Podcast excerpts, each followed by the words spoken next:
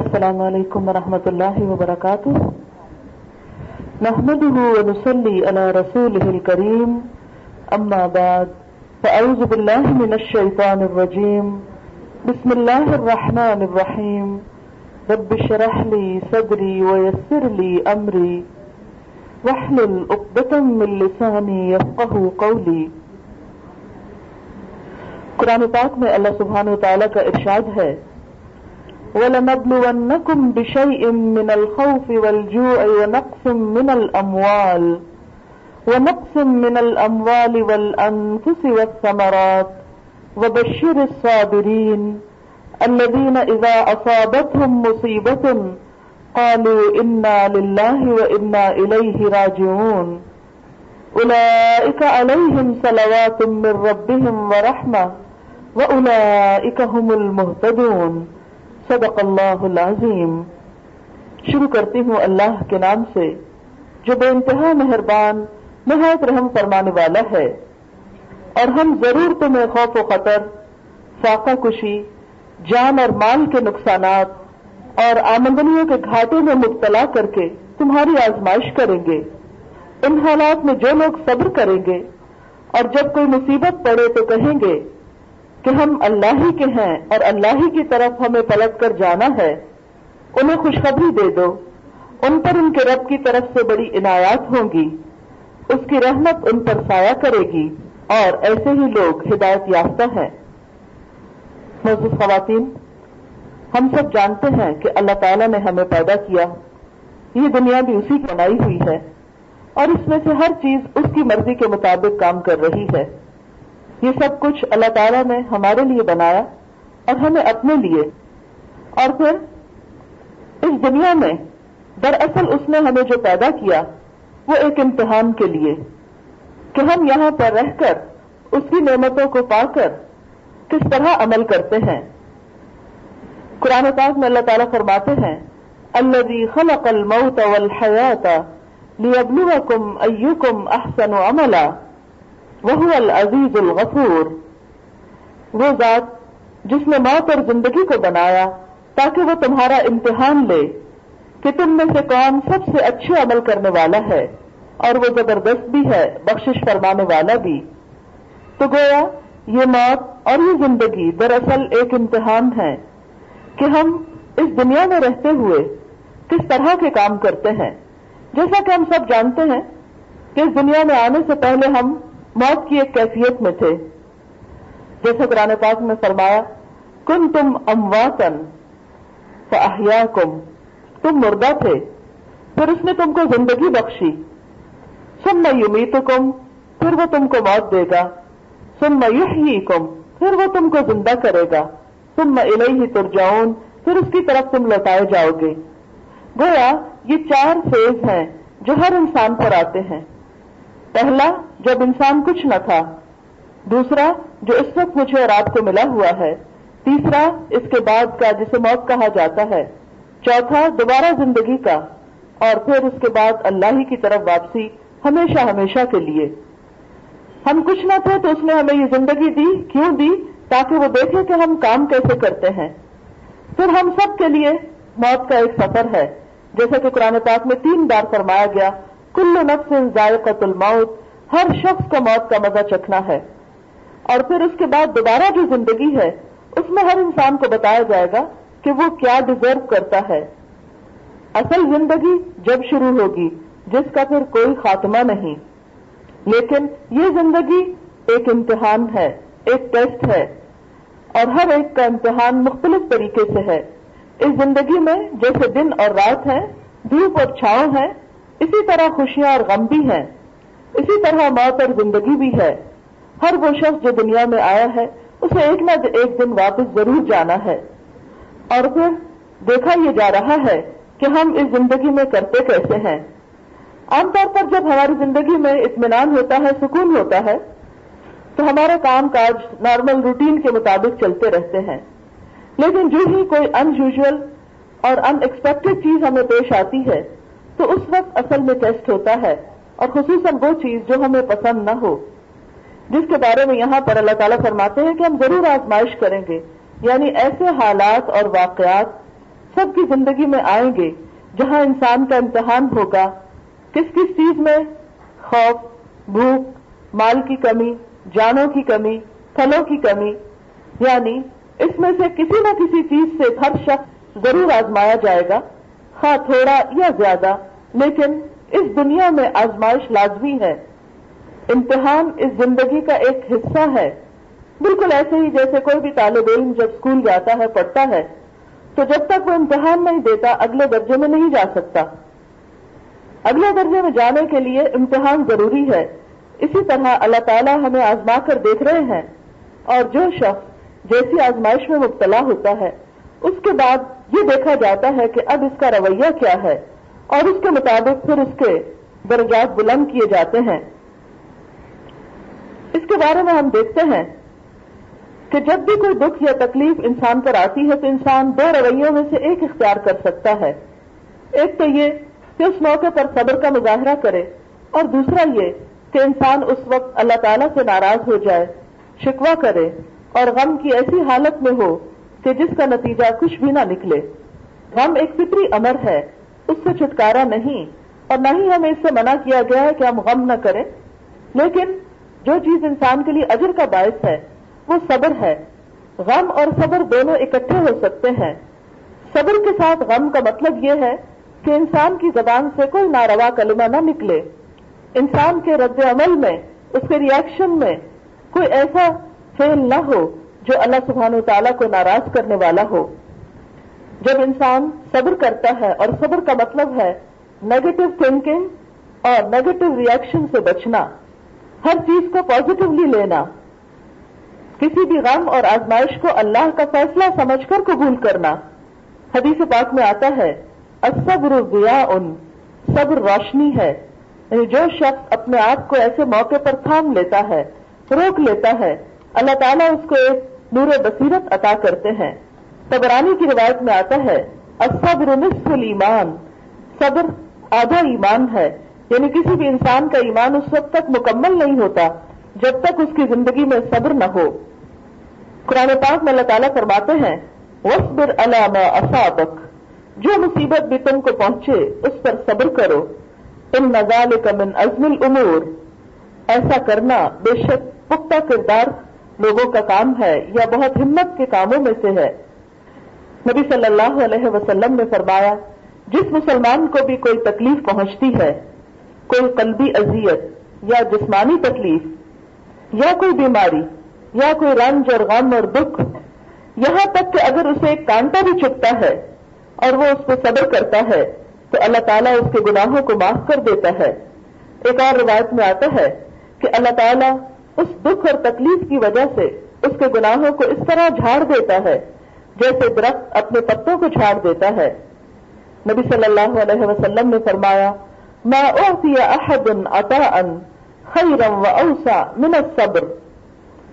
کوئی بھی شخص صبر سے بڑھ کر بہتر اور وسیع محنت یا عطا یا بخشش نہیں دیا گیا یعنی جس شخص کو صبر نصیب ہو جائے، گویا اس کو سب سے بڑی نعمت مل گئی۔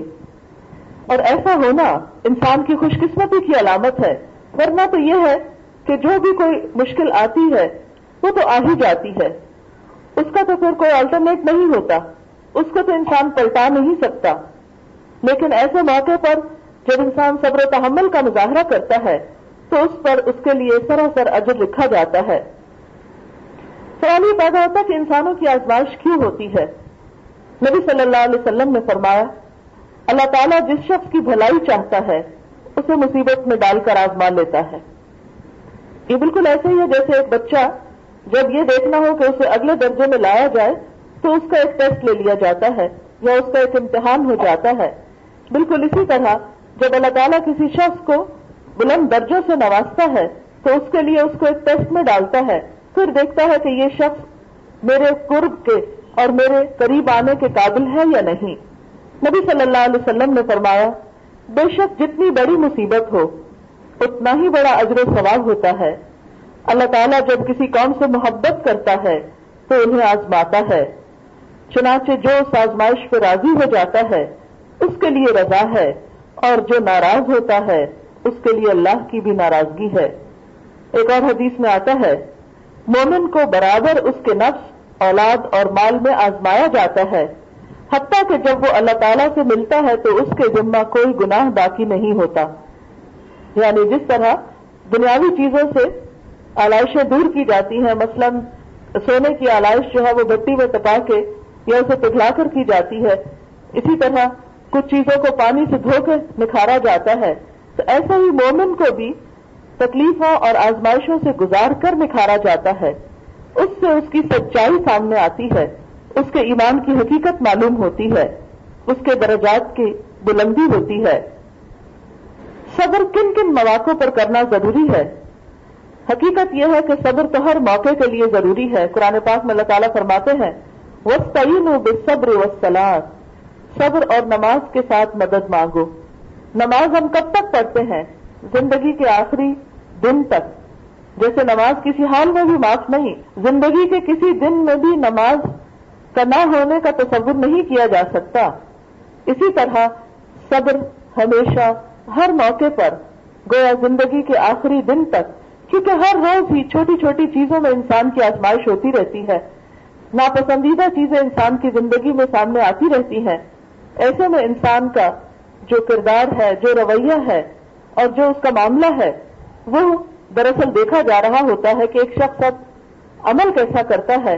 یا دوسرے کے ساتھ معاملہ کیسا کرتا ہے؟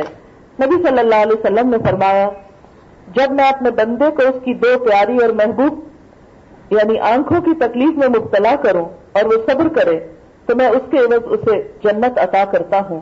یعنی انسان کے جسم میں بھی آزمائش ہوتی ہے بیماری کی شکل میں۔ اسی طرح اور روزمرہ زندگی میں چھوٹی چھوٹی چیزوں کا جو نقصان ہے، مثلا ایک مرتبہ آج صلی اللہ علیہ وسلم کا چراغ بج گیا، جسے لائٹ چلی جاتی ہے۔ تو آپ صلی اللہ علیہ وسلم نے پڑھا، انا اللہ و انا الہ راجعون. کسی نے کہا، یا رسول اللہ صلی اللہ علیہ وسلم، کیا چراغ کا بجنا بھی کوئی مصیبت ہے؟ آپ نے فرمایا جی ہاں جس کسی بات سے بھی مومن کو تکلیف پہنچے، وہ سب مصیبت ہے. یعنی کوئی بھی چیز جو ہماری ناپسندیدہ ہو، مثلا ہم ٹیلی فون ملا رہے نہیں مل رہا، ہم اس پیریٹیٹ ہونے کے بجائے ٹیلی فون پٹکنے کی بجائے، کچھ باتیں سنانے کی بجائے، اگر خاموشی سے اسے ایکسپٹ کر لیتے ہیں، تو یہاں پر بھی اجر لکھا جاتا ہے۔ کسی چیز کو کھول رہے ہیں۔ مثلا بازو کا آپ نے دیکھا کہ کوئی ڈکن کھول رہا ہے، نہیں کھل رہا۔ آپ اریٹیٹ ہوتے ہیں بازو کو چیز ہی اٹھا پھینکتے ہیں۔ اب چیز اٹھا پھینکنے سے تو کام نہیں ہوتا، لیکن اگر انسان اس وقت صبر کے ساتھ معاملہ کرتا ہے، تو یہ چھوٹی چھوٹی چیزیں یعنی معمولی سے یعنی اب تک ایک کانٹا کا جو چک جاتا ہے، اس سے لے کر بڑی سے بڑی آزمائش تک ہر موقع پر دراصل مومن کو پرکھا جا رہا ہوتا ہے کہ اس کا طریقہ کار کیا ہے۔ حضرت عطا بن ربا ایک واقعہ بیان کرتے ہیں کہ ایک بار کعبہ کے پاس حضرت عباس رضی اللہ تعالیٰ عنہ مجھ سے بولے کہ میں تمہیں ایک جنتی خاتون دکھاؤں۔ میں نے کہا، ضرور دکھائیے۔ کہا، دیکھو، یہ جو کالی کلوٹی عورت ہے، یہ ایک بار نبی صلی اللہ علیہ وسلم کی خدمت میں حاضر ہوئی اور بولی، اے اللہ کے رسول صلی اللہ علیہ وسلم، مجھے مرغی کا ایسا دورہ پڑتا ہے کہ تن بدن کا ہوش نہیں رہتا۔ میں اس حالت میں بالکل ننگی ہو جاتی ہوں۔ آپ میرے لیے دعا کیجیے آپ نے ارشاد فرمایا اگر تم اس تکلیف کو صبر کے ساتھ برداشت کرتی رہو، تو اللہ تعالیٰ تمہیں جنت سے نوازے گا۔ اگر چاہو تو میں دعا کر دوں کہ اللہ تمہیں اچھا کر دے گا۔ یہ سن کر وہ بولی یا رسول اللہ صلی اللہ علیہ وسلم، میں اس تکلیف کو صبر کے ساتھ برداشت کرتی رہوں گی۔ البتہ یہ دعا فرما دیجیے کہ میں اس حالت میں ننگی نہ ہوا کروں۔ تو آپ نے اس کے لیے دعا فرمائی، عطا کہتے ہیں، میں نے اس دراز قد خاتون ام ظفر کو کعبہ کی سیڑھیوں پر دیکھا۔ اس کا یہ مطلب نہیں کہ علاج نہیں کرنا چاہیے یا دوا نہیں لینی چاہیے۔ اصل میں نبی صلی اللہ علیہ وسلم کے زمانے میں جتنے بھی واقعات پیش آئے ہیں، وہ ہم رہتی دنیا تک کے لوگوں کے لیے ایک مثال ہے۔ اس کا مطلب یہ تھا کہ بعض حالات ایسے بھی ہو سکتے ہیں کہ جس میں انسان علاج کے باوجود، دعا کے باوجود، ہر طریقے کے باوجود پھر بھی اس تکلیف میں مبتلا رہے۔ تو ایسے میں پھر انسان کیا کرے؟ یعنی ویسے تو آپ نے فرمایا نا کہ ہر بیماری کا علاج موجود ہے، اللہ نے جہاں دوا پیدا کی، وہاں ہر چیز کی شفا بھی پیدا کی ہے۔ اور آپ نے خود حکم دیا کہ تم دوا کیا کرو۔ لیکن جیسے کہ ہم جانتے ہیں کہ بعض اوقات ساری دواؤں کے باوجود مرض لا علاج رہتا ہے۔ تو ایسے میں انسان پھر کیا کیا کرے؟ غضب، غصہ، ناراضگی، اللہ تعالیٰ سے شکوے، شکایات، ایسا کرنے سے حاصل تو کچھ بھی نہیں ہوتا۔ تو ایسی صورت میں انسان صبر کے ساتھ اللہ تعالیٰ سے اچھا گمان رکھتے ہوئے اللہ تعالیٰ کے بارے میں اپنے دل میں پھر بھی محبت رکھے کہ جہاں اور نعمتیں ملی ہیں، اگر ایک چیز نہیں ہے تو میں اس سے ناراض نہیں۔ ایسا صبر انسان کو جنت کا مستحق بنا دیتا ہے، جہاں اس کی ہمیشہ ہمیشہ کی زندگی شروع ہوگی۔ اسی طرح ہم دیکھتے ہیں کہ آپ کی ایک بیٹی تھی ان کے بچے کی جان کنی کا وقت تھا، انہوں نے آپ کو بلا لیا۔ تو آپ نے فرمایا میری بیٹی کو جا کر سلام کہو اور پیغام دو کہ اللہ ہی کا ہے جو اس نے لے لیا، اسی کا ہے جو اس نے دیا۔ یعنی وہ بچہ جو اس نے تمہیں دیا تھا، وہ اسی کا تھا، تمہاری ملکیت نہیں تھا۔ اگر وہ واپس لے رہا ہے تو اس کا حق ہے، وہ واپس لے سکتا ہے۔ ہر چیز کا اس کے ہاں ایک وقت مقرر ہے۔ یعنی دنیا میں ہر شخص کے آنے کا اور جانے کا ایک وقت مقرر ہے۔ اسے چاہیے کہ صبر کرے اور اس میں اللہ کے ہاں ثواب کی نیت کرے۔ یعنی اللہ کے فیصلے کو بدلا تو نہیں جا سکتا، کیونکہ چیز اللہ کی ہے، وہ واپس لینے پہ قادر ہے، وہ لے رہا ہے۔ لیکن اس موقع پر صبر کر کے اجر ضرور کمایا جا سکتا ہے۔ پھر اسی طرح ایک اور روایت میں آتا ہے، حضرت ابو مسا اشری کہتے ہیں کہ آپ صلی اللہ علیہ وسلم نے فرمایا، جب کسی بندے کا کوئی بچہ فوت ہوتا ہے، تو اللہ تعالیٰ اپنے فرشتوں سے پوچھتا ہے، کیا تم نے میرے بندے کے بچے کی جان قبض کر لی؟ وہ کہتے ہیں ہاں۔ پھر اللہ تعالیٰ ان سے پوچھتا ہے، تم نے اس کے جگر کے ٹکڑے کی جان نکال لی؟ وہ کہتے ہیں ہاں۔ پھر وہ ان سے پوچھتا ہے، تو میرے بندے نے کیا کہا؟ یعنی جب تم میری امانت واپس لا رہے تھے، تو بندے کا حال کیا تھا؟ وہ کہتے ہیں کہ اس مصیبت میں اس نے تیری حمد کی، تیری تعریف کی، اور انا اللہ انا الہ راجعون پڑھا۔ تو اللہ تعالیٰ ان فرشتوں سے فرماتا ہے، میرے اس بندے کے لیے جنت میں ایک گھر تعمیر کرو۔ اور اس کا نام بیت الحمد رکھو۔ بیت الحمد کا مطلب کیا ہے؟ یعنی تعریف والا گھر۔ کہ وہ شخص قابل تعریف ہے کہ جس نے اس دکھ اور تکلیف اور پریشانی کے موقع پر صبر کا مظاہرہ کیا۔ تو اسی طرح حضرت جعفر تیار جب شہید ہوئے اور ان کی شہادت کی خبر ان کے گھر پہنچی، تو ان کے گھر کی عورتیں چیخنے چلانے لگی نبی صلی اللہ علیہ وسلم نے کہلا بھیجا کہ اس طرح نہ کیا جائے۔ مگر وہ باز نہ آئی آپ نے دوبارہ منع فرمایا۔ پھر بھی نہ مانی۔ تو آپ نے حکم دیا کہ ان کے منہ میں خاک بھرو یعنی اتنی سختی سے منع کیا، کیونکہ اس وقت چیخنے چلانے سے ایک شخص دوبارہ واپس تو نہیں آ سکتا۔ لیکن اللہ کی دی ہوئی امانت کو جب اللہ تعالیٰ واپس لیتے ہیں، تو اس پر بندے کی یہ ناراضگی اللہ تعالیٰ کو پسند نہیں آتی۔ نبی صلی اللہ علیہ وسلم نے فرمایا، جو شخص گریبان پھاڑتا ہے گالوں سے تمانچے مارتا ہے یعنی غم اور غصے کی حالت میں۔ اور جاہلیت کی طرح چیختا، چلاتا اور بین کرتا ہے۔ وہ مجھ سے نہیں یعنی اس کا مجھ سے تعلق نہیں۔ کیونکہ اسلام ہر موقع پر انسان سے یہ توقع رکھتا ہے کہ وہ ایک باوقار رویے کا مظاہرہ کرے۔ نبی صلی اللہ علیہ وسلم نے فرمایا یعنی جب کوئی شخص فوت ہو جائے تو اس موقع پر ایسے کام کرنے کی بجائے اس کے لیے دعا کی جائے۔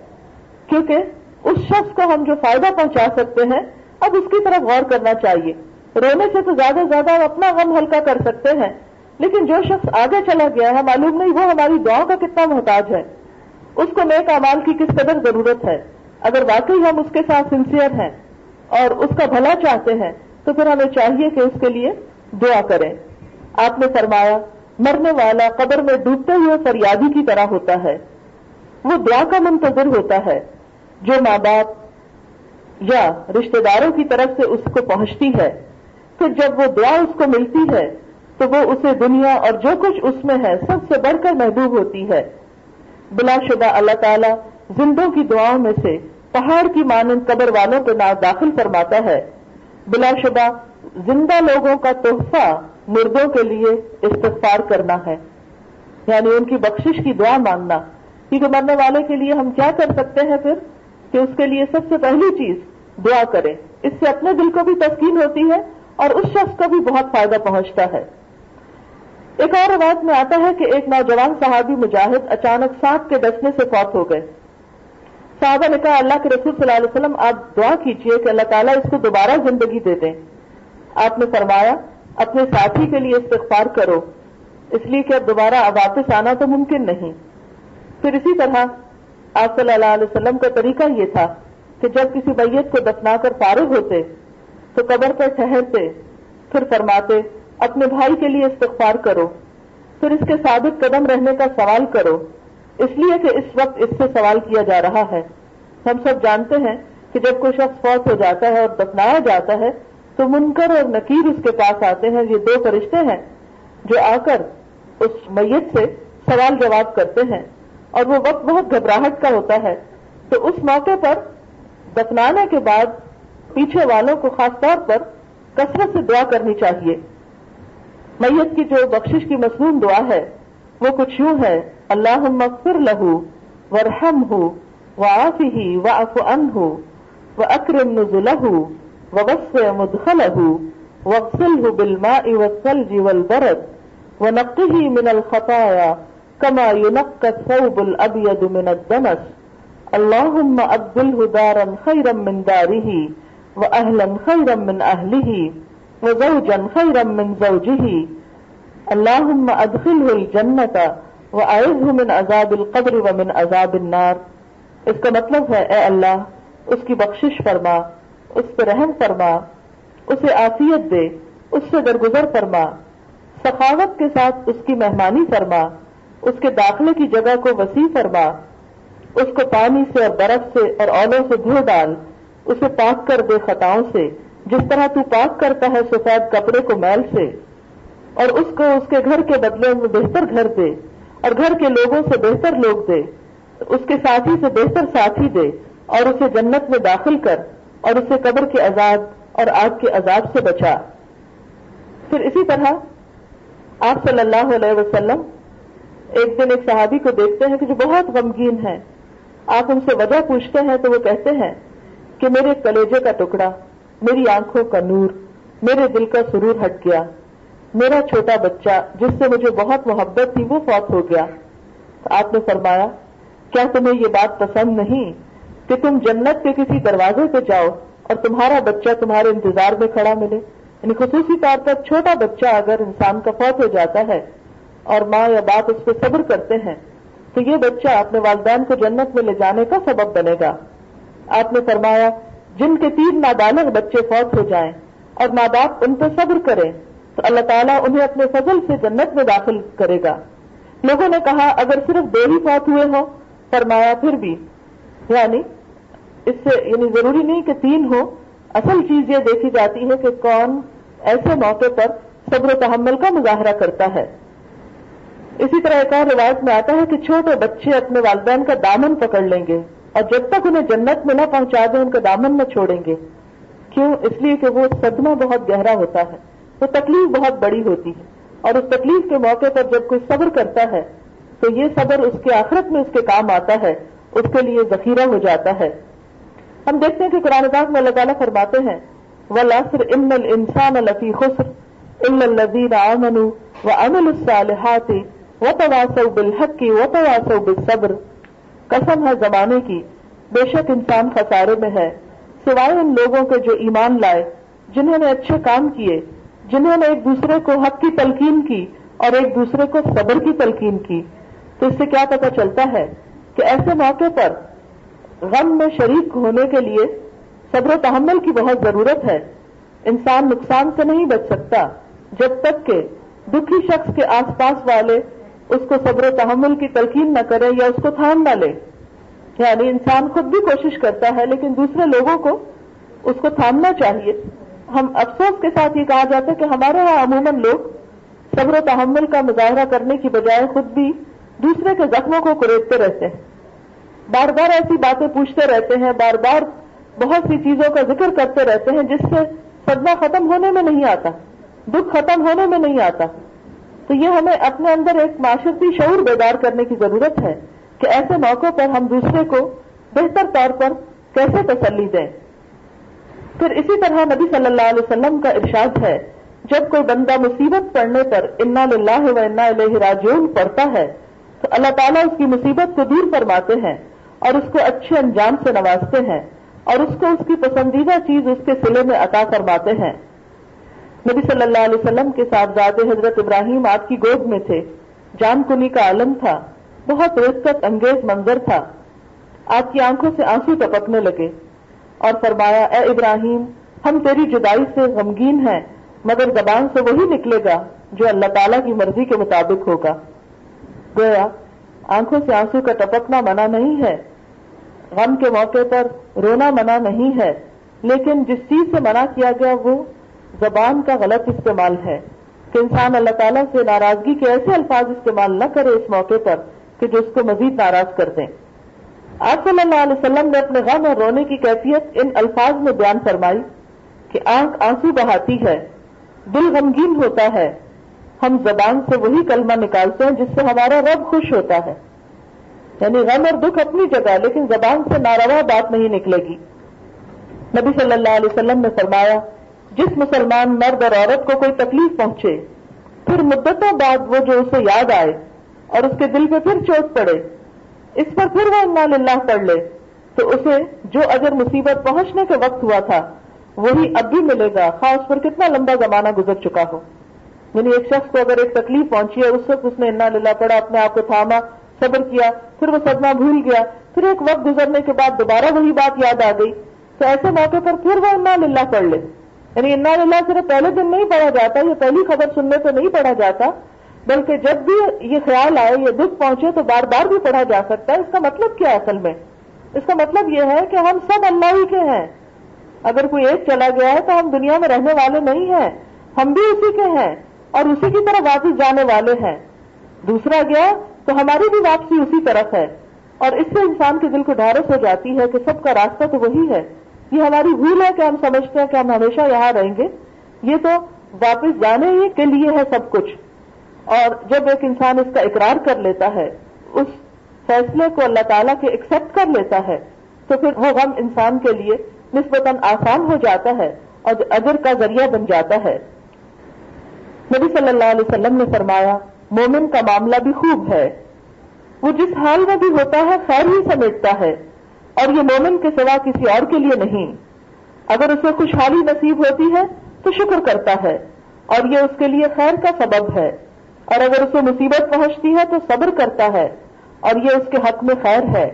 یعنی دونوں حالتوں میں اس کے درجات بلند ہوتے چلے جاتے ہیں۔ حضرت ابو حرار رضی اللہ تعالیٰ عنہ فرماتے ہیں کہ نبی صلی اللہ علیہ وسلم جب فکر مند ہوتے، تو آسمان کی طرف سر اٹھا کر فرماتے، سبحان اللہ العظیم سبحان اللہ العظیم۔ اور جب زیادہ سے زیادہ گریا جاری ہوتی اور دعا میں انہماس بڑھ جاتا، تو فرماتے، یا حیو یا قیوم برحمت کا استغیث۔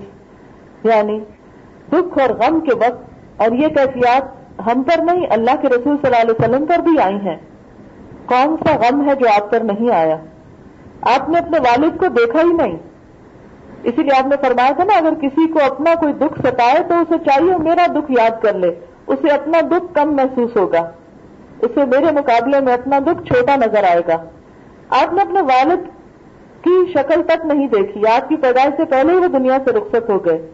چھ سال کی عمر میں اپنی ماں کو بھی رخصت کر دیا یعنی ماں بھی فوت ہو گئی اور آپ کو معلوم ہے سفر کی حالت میں تھی ماں، اور وہیں دفنا دی گئی اور واپس اپنی ماں کی جو غلام تھی ان کے ساتھ واپس آئے مکہ میں۔ پھر دادا کے ساتھ ایک اٹیچمنٹ ہوئی۔ تھوڑے بڑے ہوئے تو دادا بھی چل دیے۔ اس کے بعد چچا نے کفالت کی۔ پھر جب اسلام کی تبلیغ آپ نے شروع کی تو کون سی تکلیف آپ کو نہیں دی گئی؟ آپ کو پتھر بھی کھانے پڑے۔ آپ کے راستے میں کانٹے بھی بچھائے گئے۔ آپ کے ساتھ سوشل بائک آؤٹ بھی کیا گیا۔ آپ کا مزاق بھی اڑایا گیا۔ آپ کو طرح طرح کے تانے بھی دیے گئے۔ مجنون اور ساحر اور نہ جانے کیا کچھ کہا گیا۔ پھر ایک ہی سال میں حضرت ابو طالب اور حضرت خدیجہ کی وفات ہو گئی۔ وہ سال آپ پر غم کا پہاڑ بن کے ٹوٹا۔ آپ تائب تشریف لے گئے، ان لوگوں نے آپ کے ساتھ بہت برا سلوک کیا۔ صدمے پہ صدمہ، غم پہ غم۔ مکہ سے مدینہ تشریف لاتے ہیں تو ہر سال جنگ۔ دشمنی کا ایک مسلسل سلسلہ ہے جو آپ کے ساتھ چلتا رہا۔ حتیٰ کہ مکہ فتح ہو گیا اور اللہ تعالیٰ نے کچھ امن و امان دیا۔ اگر ہم دیکھتے ہیں تو آپ صلی اللہ علیہ وسلم ہر ہر حالت میں بھوک سے بھی آزمائے گئے، خوف سے بھی آزمائے گئے، جان و مال کے نقصان سے بھی آزمائے گئے، گھر بار بھی چھوڑنا پڑا، وطن چھوڑنا پڑا۔ کون سی چیز ہے جس کی قربانی آپ نے نہ دی ہو؟ اسی لیے ہم دیکھتے ہیں کہ آپ کیا فرماتے ہیں کہ جس کو اپنا کوئی غم اور رنج یاد آئے، وہ میرے رنجوں کو یاد کر لے، اسے اپنا غم چھوٹا محسوس ہوگا۔ اور حقیقت یہ ہے کہ ان سب باتوں کے باوجود کبھی آپ اللہ کے راستے سے نہیں ہٹے، کبھی خیال تک بھی نہیں گزرا۔ تحجد میں اتنا کھڑے ہوتے ہیں کہ پاؤں سوٹ جاتے ہیں۔ اور جب آپ سے کہا جاتا ہے کہ آپ اپنے آپ کو اتنی تکلیف کیوں دیتے ہیں؟ فرماتے اخلا اکون ابدن شکورا؟ کیا میں اللہ کا شکر گزار بندہ نہ بنوں؟ یعنی اس حال میں بھی وہ اللہ تعالیٰ کی نعمتوں کو یاد کرتے ہیں اور اپنے اندر شکر لاتے ہیں۔ اور یہ حقیقت ہے کہ جہاں انسان کی زندگی میں صدمے اور دکھ ہوتے ہیں، وہاں کوئی نہ کوئی خوشی کا پہلو بھی ہوتا ہے۔ کوئی نہ کوئی نعمت بھی زندگی میں ہوتی ہے۔ تو انسان دکھ اور غم کے موقع پر، نعمت کے جانے کے موقع پر اگر یہ یاد کر لے کہ اس کے پاس ابھی کون کون سی نعمتیں باقی ہیں، تو یقیناً اس کے اندر شکر گزاری پیدا ہوگی۔ ابن عباس کا بیان ہے کہ نبی صلی اللہ علیہ وسلم جب کسی رنج و غم میں مبتلا ہوتے تو یہ دعا کیا کرتے تھے، لا الہ الا اللہ رب العرش العظیم لا الہ الا اللہ رب السماوات و رب الارض رب العرش الکریم اللہ کے سوا کوئی معبود نہیں. وہ عرش عظیم کا مالک ہے. اللہ کے سوا کوئی معبود نہیں. وہ آسمان و زمین کا مالک ہے. عرش بزرگ کا مالک ہے. اور اس کلمے کے بارے میں یہ بھی آتا ہے کہ جب بھی کوئی دکھی شخص اس کلمے کے ساتھ دعا مانگتا ہے تو اللہ تعالیٰ اس کی دعا ضرور قبول فرماتے ہیں۔ پھر اسی طرح حضرت یونس علیہ السلام جو اللہ کے نبی تھے جب وہ اپنی قوم کو چھوڑ کر گئے اور جب کشتی میں سوار ہو کر جا رہے تھے اور کشتی ڈوبنے لگی تو قرآن اندازی ہوئی کہ ایک شخص کو باہر پھینکنا ہوگا، تو انہیں باہر سمندر میں ڈال دیا گیا۔ تو مچھلی نے ان کو نگل لیا۔ اس وقت ان کے اوپر رنج و غم کی شدید لہر تھی۔ یعنی ایک تو اللہ تعالیٰ کی ناراضگی کا غم، دوسرے اس مچھلی کے پیٹ میں جانے کا غم، پھر وہ اندھیرا، پھر وہ مچھلی پانی کے اندر اور اندھیروں میں۔ کہیں سے کوئی بھی روشنی نہیں، اگر آپ تصور کر سکتے ہیں۔ یعنی ہم تو تصور سے بھی لرس جائیں کہ سمندر کے بیچ میں وہ مچھلی اور اس کے پیٹ میں کوئی بند ہو۔ آپ نے کبھی دیکھا ہوگا کسی چھوٹے کمرے میں؟ اگر انسان بند ہو جائے تو اس کا کیا حال ہوتا ہے؟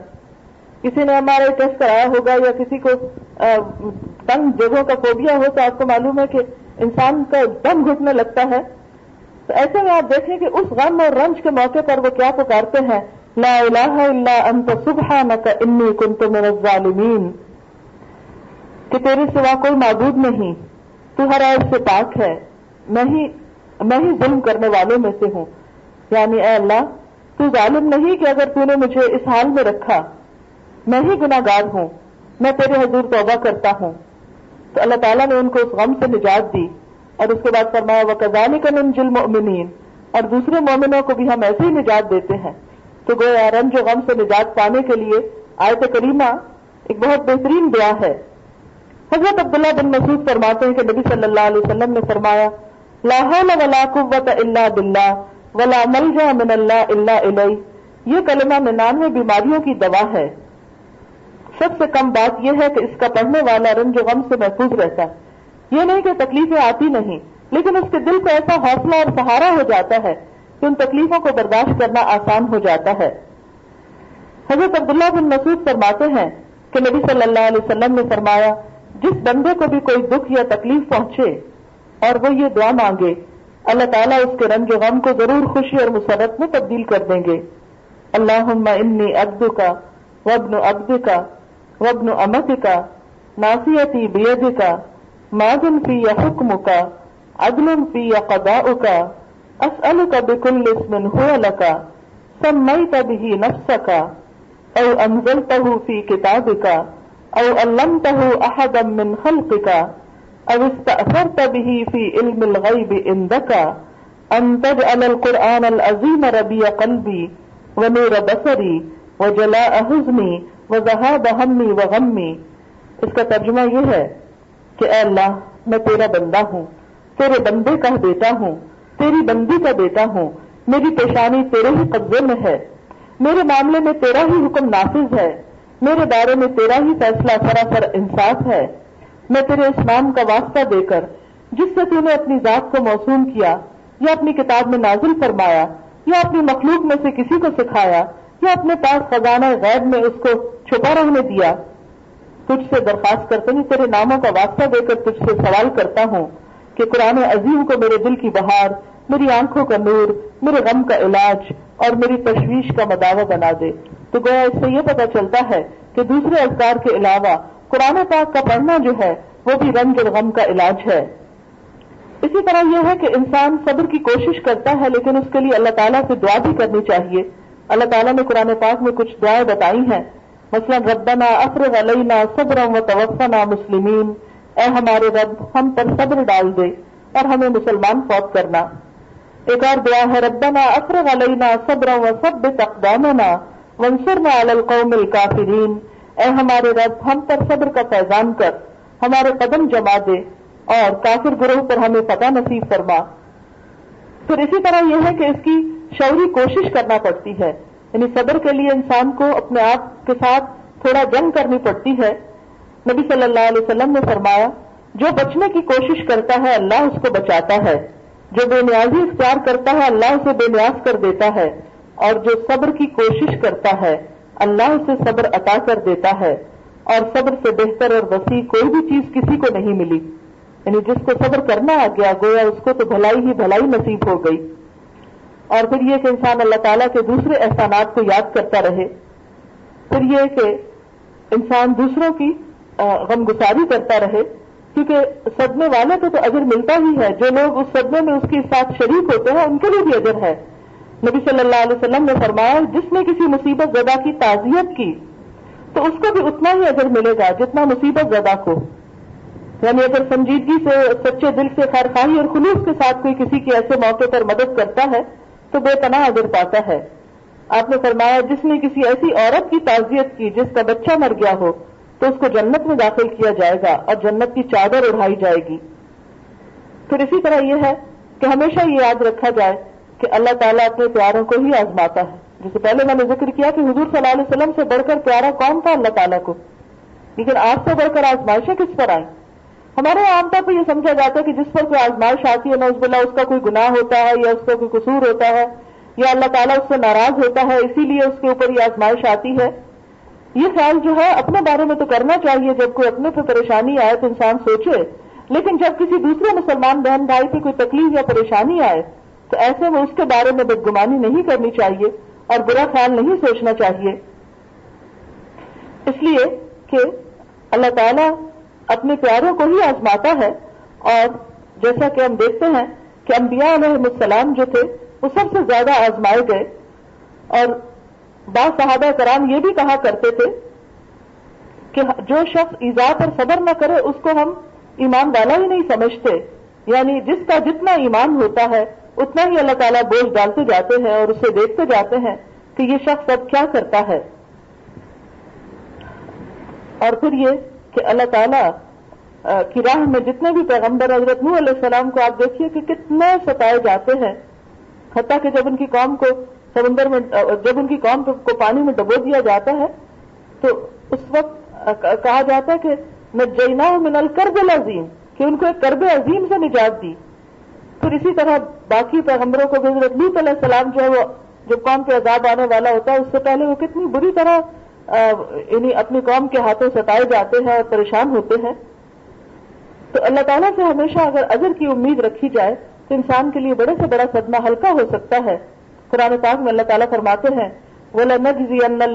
صبر اجرا احسن ماں کانو یا ملون اور ضرور صبر سے کام لینے والوں کو ہم ان کے اجر، ان کے بہترین اعمال کے مطابق دیں گے۔ ایک اور جگہ پر فرمایا ان صابرون اجرا ہوں بغیر حساب۔ صبر کرنے والوں کو ان کا اجر بے حساب ملے گا۔ ایک اور جگہ پر فرمایا، یا یہ الذین آمنوا اصبروا وصابروا ورابطوا واتقوا اللہ لعلکم تفلحون۔ اے لوگوں جو ایمان لائے ہو صبر کرو اور ایک دوسرے کو صبر کی تلقین کرو اور ایک دوسرے سے جڑے رہو اور اللہ سے ڈرو تاکہ تم فلاح پاؤ۔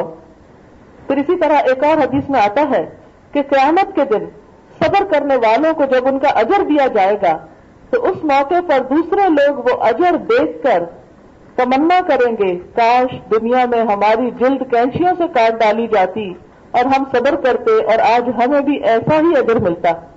یعنی ایک تو ہے انسان کے ویسے نیک اعمال کا اجر۔ مثلا آپ اپنے پرسکون حالات ہیں، زندگی بہت اچھی گزر رہی ہے، آپ اپنے وقت اٹھتے ہیں، نماز پڑھتے ہیں، تاجد پڑھتے ہیں، روزہ رکھ لیتے ہیں، سب کا خیرات کرتے ہیں، سب اچھا ہو رہا ہے۔ یہ بھی نیکی کمانے کا ایک طریقہ ہے اور اللہ تعالیٰ سے آفیت ہی مانگنی چاہیے۔